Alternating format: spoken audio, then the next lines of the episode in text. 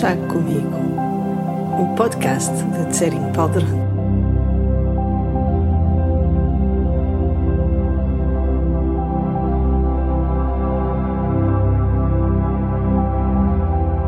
Quem me conhece sabe que gosto de uma boa chávena de chá e que gosto de falar das coisas que me apaixonam. Por isso pensei que, em torno de um chá virtual, podíamos falar da vida, da beleza, da ternura e do treino da nossa mente informalmente, como seres humanos que querem reconhecer-se Budas.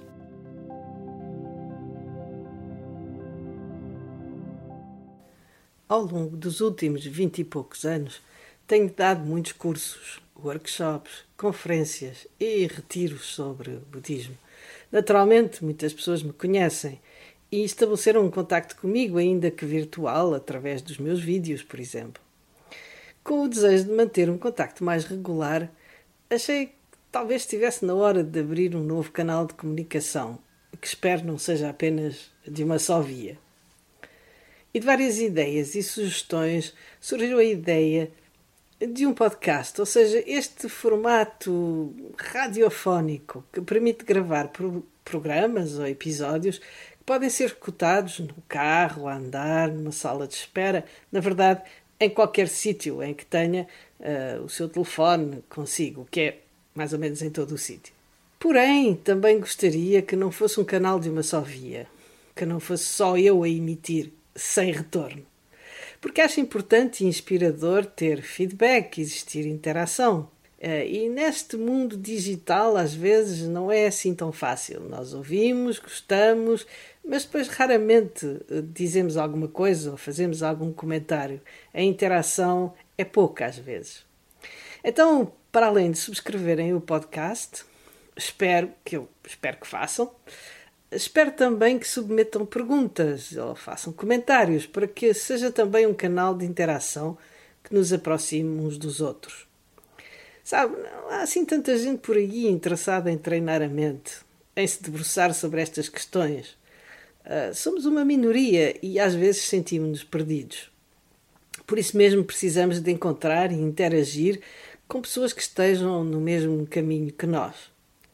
Então abro hoje este canal e que esta iniciativa, havendo interesse e necessidade, obviamente, possa ser o ponto de partida uh, de algo que seja útil e inspirador para muita gente.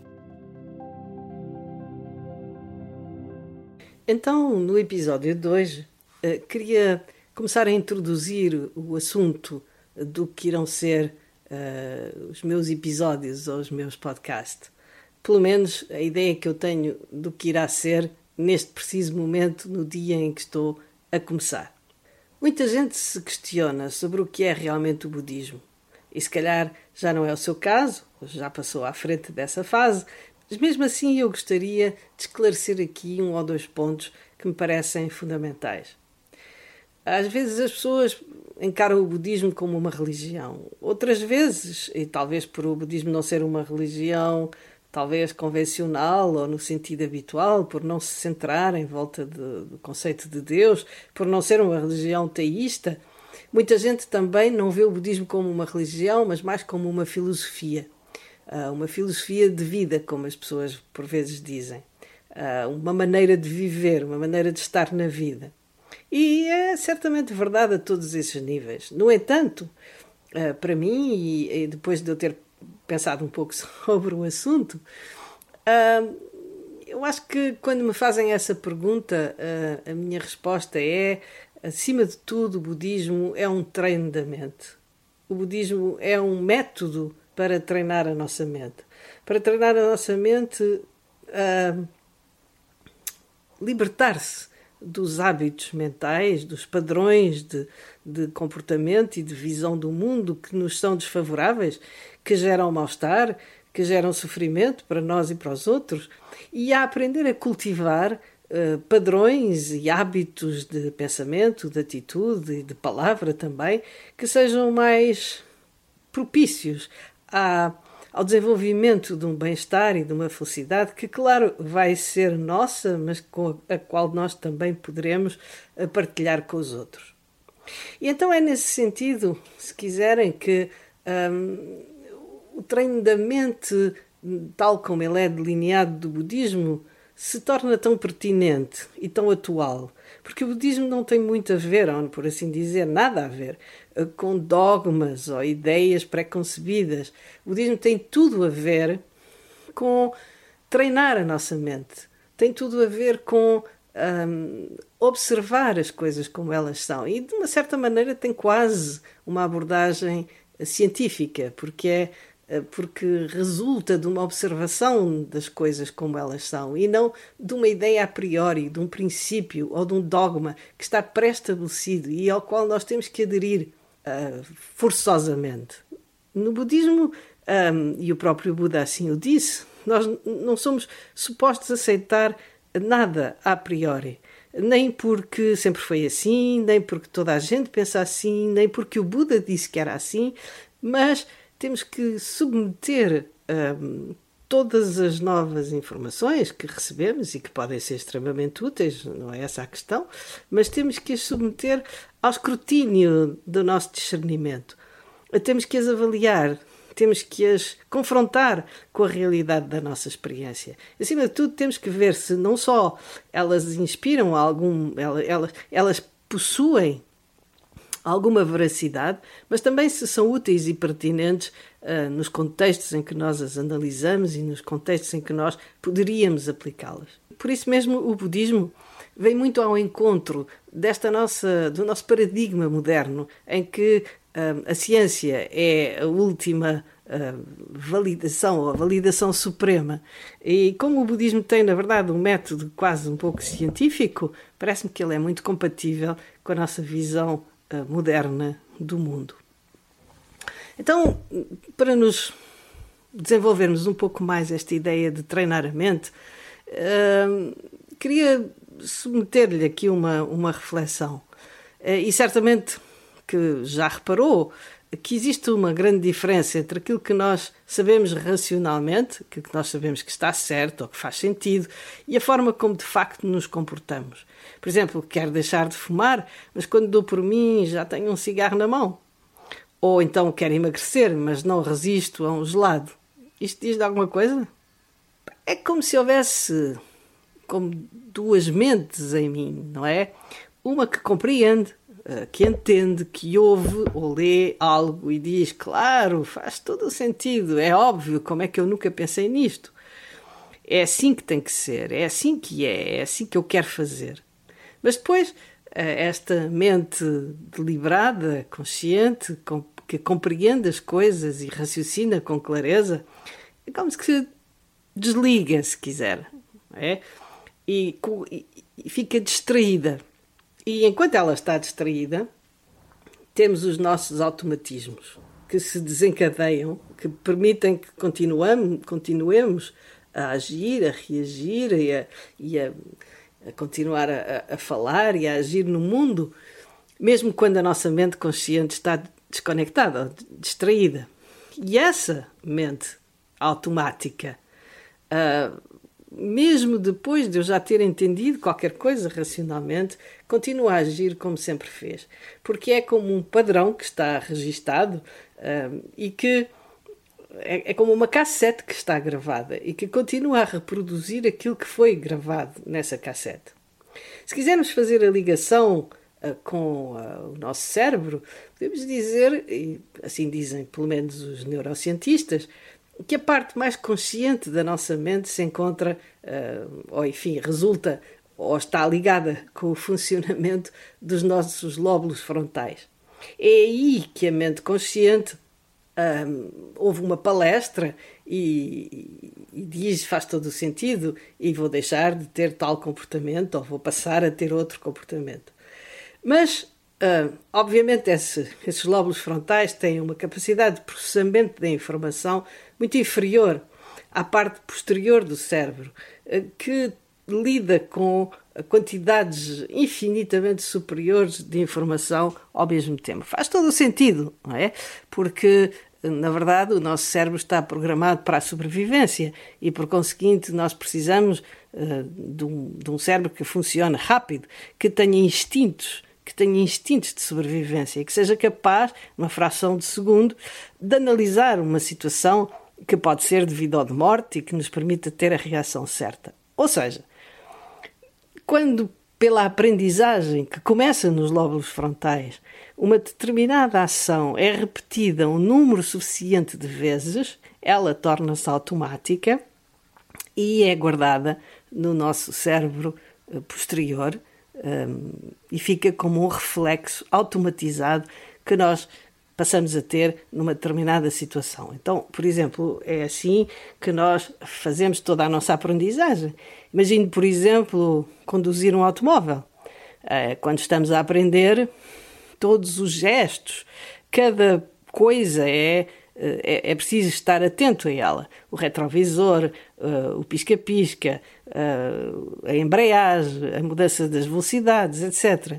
E por conseguinte é extremamente cansativo conduzir no início, quando estamos a aprender todos estes gestos. A partir de um determinado tempo, a partir de um determinado número de repetições, todos estes gestos se tornam automáticos. E, portanto, as pessoas conseguem conduzir, conversando, ouvindo música, fazendo mil e uma coisas, inclusive maquilharem-se às vezes, falando ao telemóvel, etc. Porque todos estes gestos estão passaram agora, já estão passados, digamos, para os automatismos que estão ah, guardados, gravados no nosso cérebro posterior.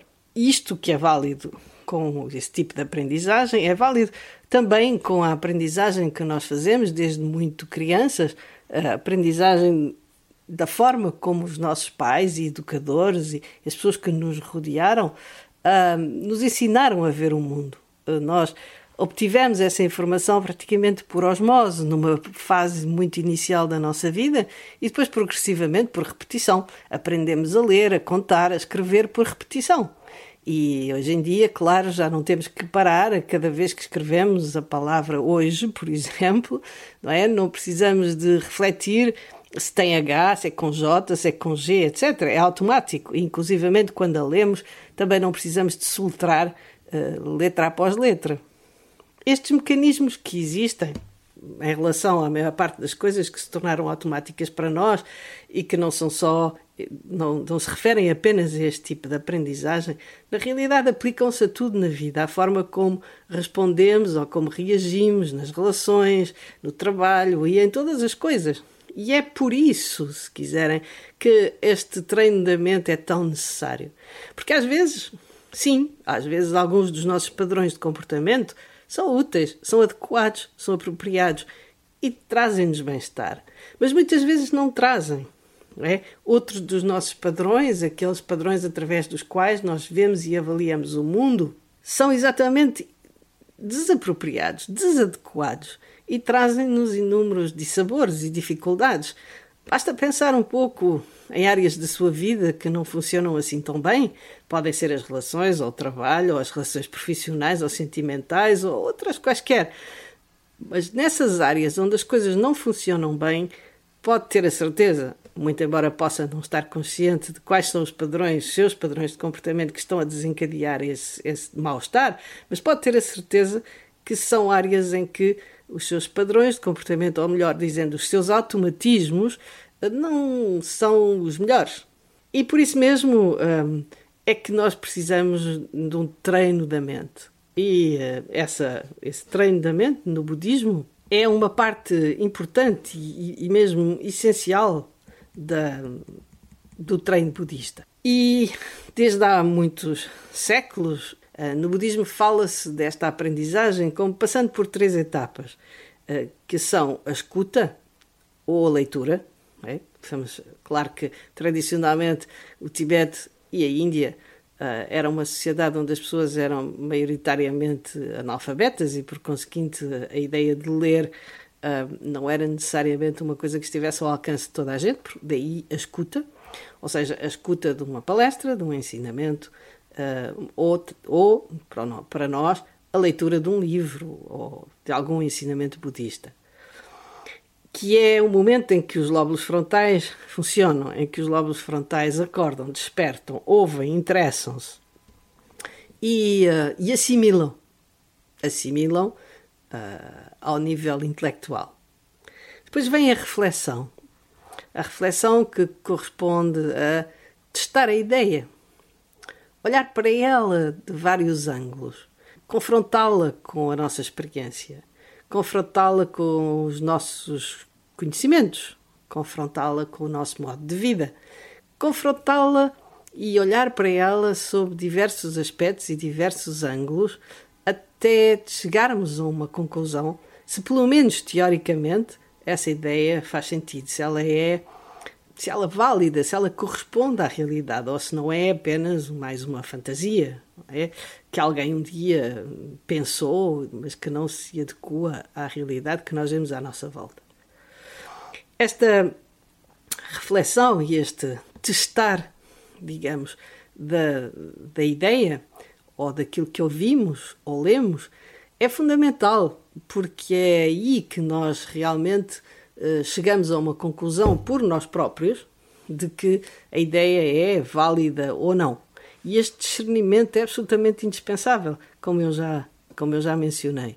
E do ponto de vista do Buda, esta necessidade de confrontar uh, aquilo que ouvimos e não aceitar, seja o que for, uh, só, porque, só porque alguém disse, é um dos aspectos fundamentais uh, na abordagem budista. Este discernimento e este, esta inteligência e sensibilidade que nós somos supostos desenvolver é fundamental, porque depois aplica-se a tudo na vida, não é?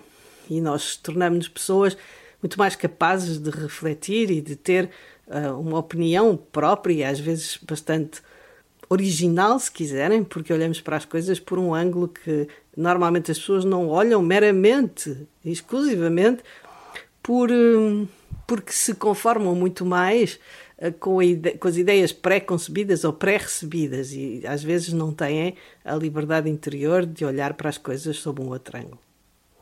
Mas depois vem a outra fase, a terceira coisa, portanto, é a escuta, a reflexão, e vem a terceira coisa que é a meditação. E a meditação aqui não é para ser tomada no sentido restrito de nos sentarmos a observar a respiração. A meditação aqui é vista como familiarização, como a, o momento em que uma coisa que foi ouvida, que foi sentida como sendo verdadeira, que foi refletida e confrontada com, com a realidade factual das coisas, é depois como que mastigada, absorvida, repetida, uh, tornamos-nos familiarizados com ela pela repetição. E isso é considerado como sendo meditação, porque normalmente se faz também não só uh, na meditação formal, observando a respiração, etc., mas também repetindo às vezes determinados exercícios que treinam a nossa mente, uh, exercícios feitos uh, numa atitude meditativa, que treinam a nossa mente para olharmos para as coisas de outra maneira, para mudarmos a nossa perspectiva e para mudarmos o nosso sentimento em relação às coisas. A partir do momento em que mudamos a perspectiva, frequentemente os sentimentos mudam, porque os sentimentos estão diretamente ligados com a perspectiva que temos das coisas. E então é exatamente quando vemos o, o, que o treino budista passa por estas três fases, da escuta, da reflexão e da meditação, percebemos o quanto uh, este treino ancestral e estes ensinamentos ancestrais vão exatamente no mesmo sentido das últimas descobertas das neurociências e, embora isso não seja talvez necessário, para mim pelo menos, como validação do método budista, às vezes eu acho que o facto de termos esta noção e de percebermos eh, que a ciência, e neste caso, enfim, entre aspas, a religião, talvez, ou pelo menos um, um método espiritual, não têm que estar de costas voltadas e, muito pelo contrário, uh, têm que se sustentar um ao outro. Eh, ou podem pelo menos sustentarem-se um ao outro. E, e, que quando isso acontece é extremamente proveitoso. E, um, e no que diz ao respeito ao, ao episódio 2, uh, eh, penso que terminamos aqui e no próximo episódio continuaremos a falar sobre o treino da mente e sobre como uh, implementar esse, esse treino na nossa vida uh, de uma forma teórica e de uma forma prática. Fique bem!